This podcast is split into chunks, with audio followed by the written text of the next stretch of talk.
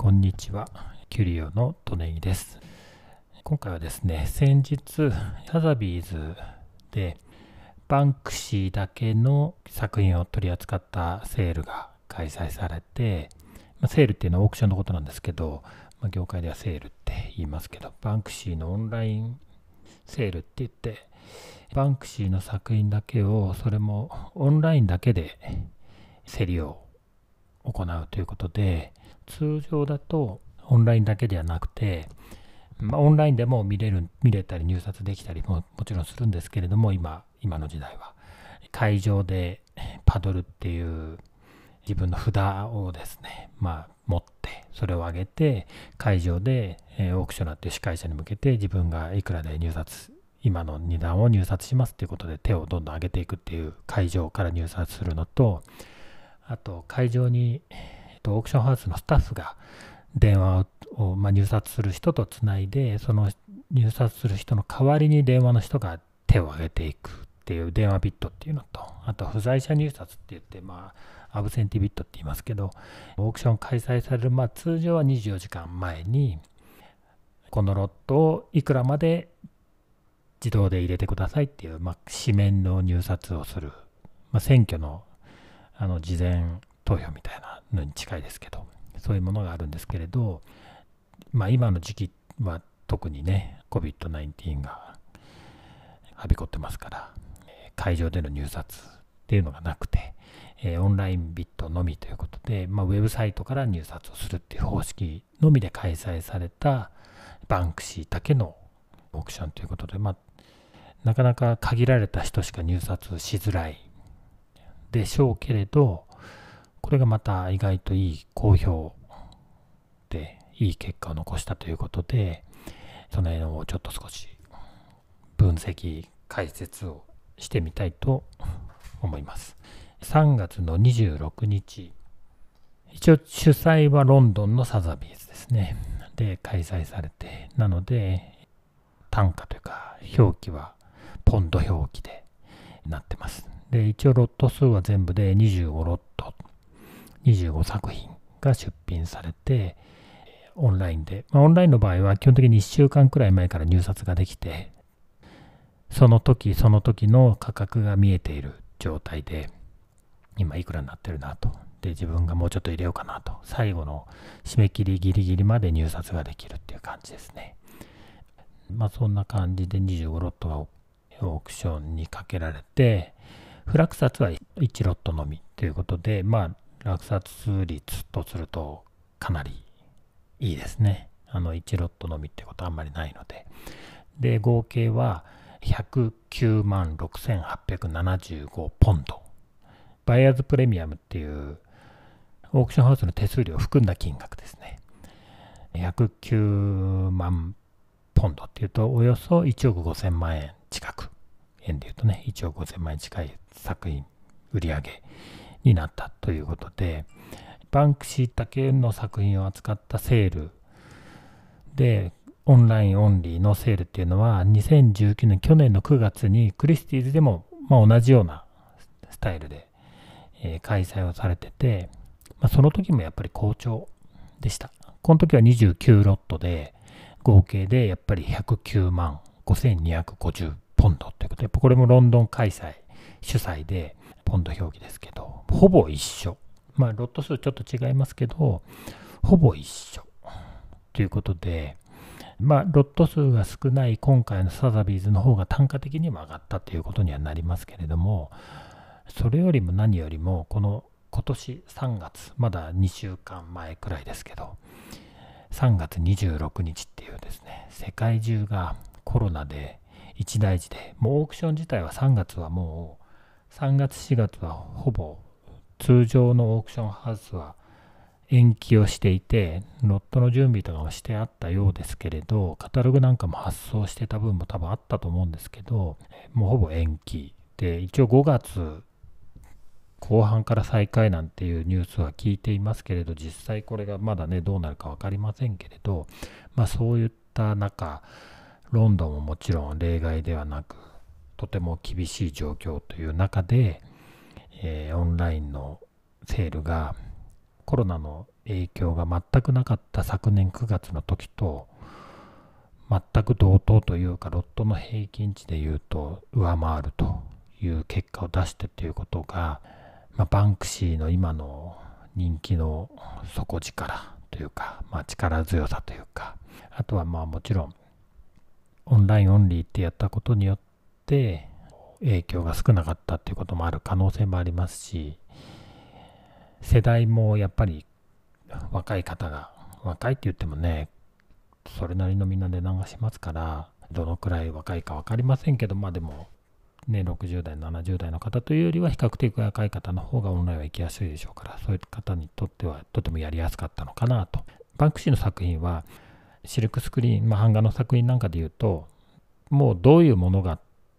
タイトル言えば、ね、ファンの方はこれはこれっていうのはもう分かってわざわざ作品を見なくても分かるので入札はしやすいですね。キャンバス作品であるとか一点もののオリジナル作品ユニーク作品ってなるとやっぱり実際にものを見てってうんぬんっていうのはなりやすいですしそうしないと分かりづらい部分もあるとは思いますけど版画の場合はコンディションさえ問題なければもうそんなに他とは変わらないのでそういった意味ではやりやすいっていう感じですねで今回のサザビーズの25ロットのうち目玉注目の作品は2作品の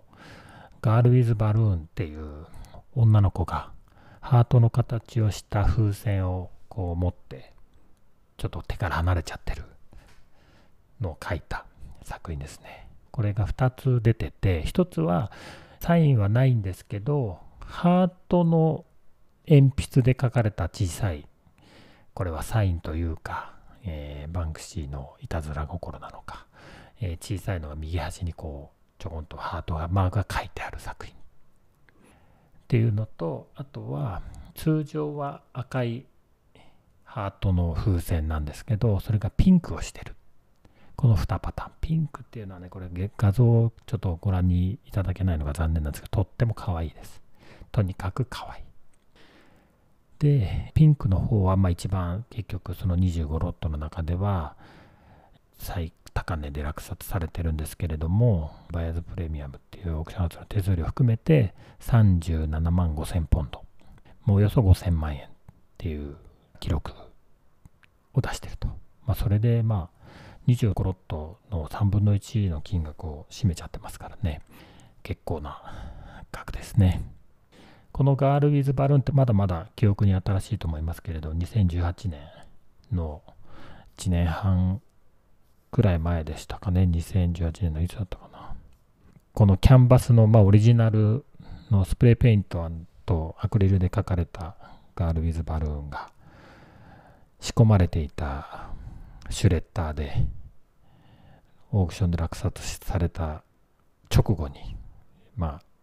裁断されちゃう。まあ、途中までで終わっちゃいましたが、裁断されちゃったっていう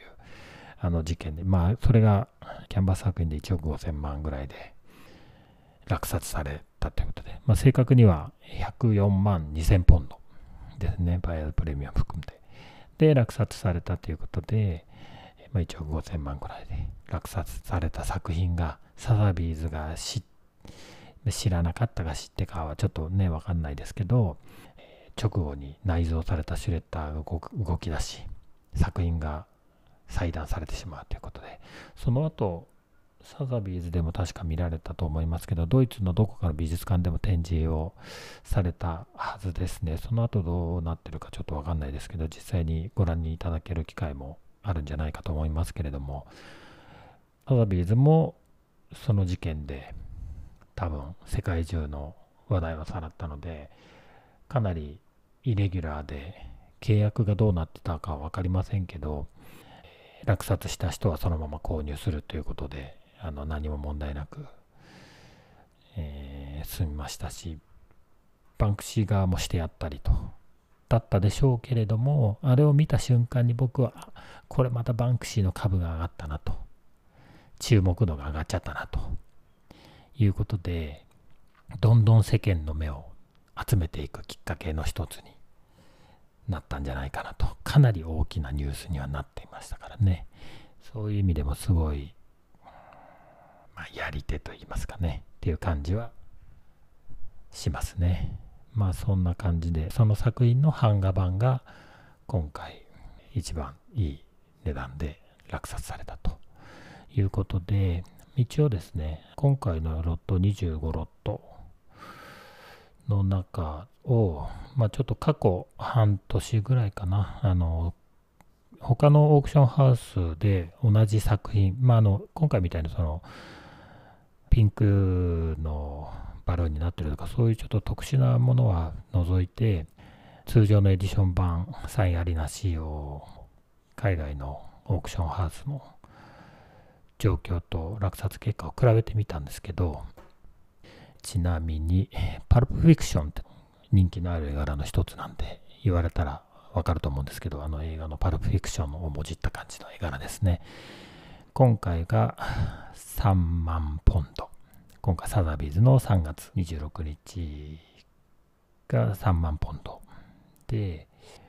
昨年の7月、2019年の7月2日にテイトワードオークションっていうところでオークションが行われて、パルプフィクションのサインなしが13,750と。まあこれ倍ですね。1年経ってないですけど倍。